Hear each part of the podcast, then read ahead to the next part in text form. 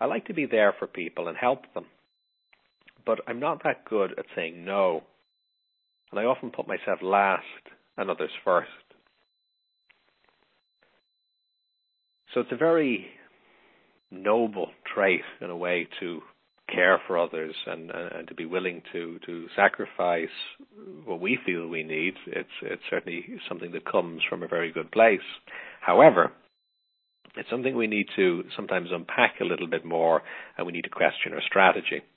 Because although caring for others and thinking about uh, the world from the perspective of other people is a very, very positive thing, the reality is that it's not as simple as us or them, and the world is a bit more ecological or a bit more interconnected than we sometimes first give it credit for.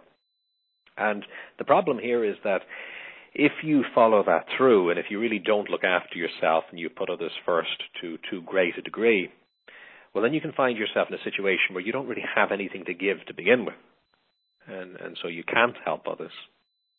And receiving help from other people is potentially something that's not just beneficial for you, but if you're being supported yourself by other people or supporting yourself, that puts you in a better place to be able to be happy yourself, which you certainly deserve, but also then to be able to support other people.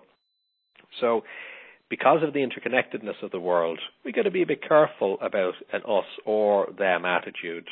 And uh, sometimes the way that this is thought of is that a wise selfishness is actually the same as the love and the care of other people. Because if we can really look after ourselves, well, what do we do? Well, then we use all of that energy that we have to then help other people as well. And that makes us feel happy. When from a strong place, you're using the the energy that you have from your needs being met, and you're using that to help other people, that, that's a, a good feeling. It's a nice feeling. Uh, but equally, you're just as happy to receive help and assistance from other people because that assists you then in, in what you're doing, and then in turn you can give to others and they can give to you. So there's a nice reciprocation uh, going on rather than it being one or the other. So the the example on, the airplane is put on your oxygen mask before you help the person next to you. That's something the flight crew will will say in the in-flight announcement, and that's the point.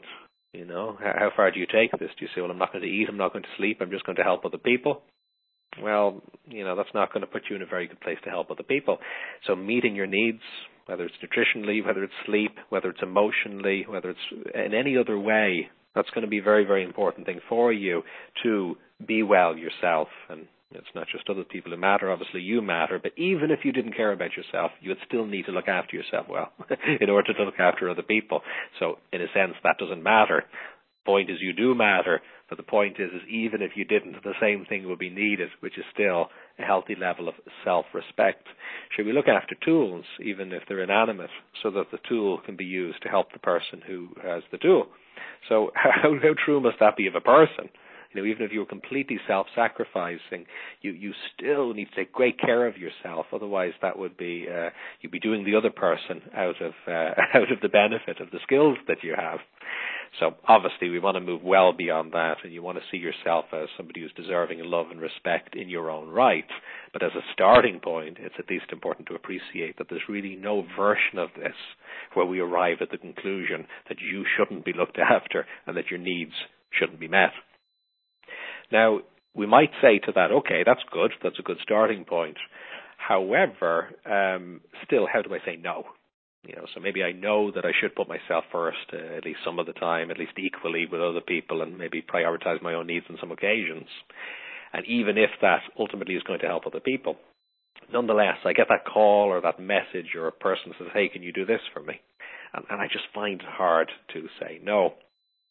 So this is something, granted, that does take a bit of practice, and it'll be much easier to practice once we've recognized the first principle, which is uh, the, the, the sense of wise selfishness, and that being the same as the care and the love of others.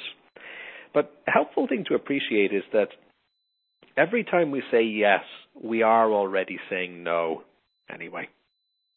A yes is a form of a no anyway, because when we're saying yes to one request from a person, we're automatically saying no to other things we could have done, either for ourselves or for other people.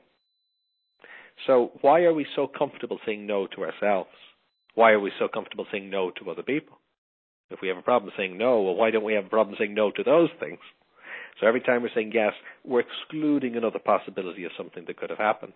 And why should it be that just because somebody happened to ask that they immediately outrank everybody else, including you and your wellness? They might know what your schedule is. They might know what other people have needs that you want to address to that are more important uh, for you. And some people, of course, are very good at asking for help, others aren't. So it, it would be a real shame if we lived in a world where it's only the people who asked got help.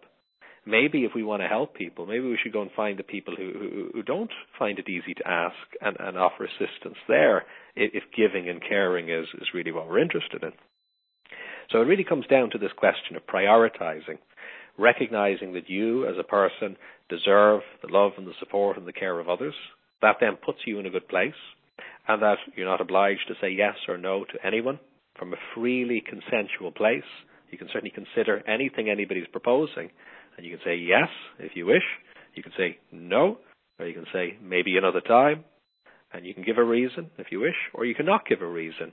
And this is kind of regaining that that freedom back again to be able to make your own decisions as to what matters. And that prioritizing is really what it comes down to. What do we want to do with our day? Where do we want to really give our energy? To whom and to what do we really want to put it into? So when we become a bit more mindful of that, and when we realize how interconnected we all are anyway, when we get better at receiving support as well as giving it, and then when we get better at choosing consciously who and when we want to give it to, well then it seems that bit easier. It feels that bit easier we're being a bit more intentional in the approach that we're taking.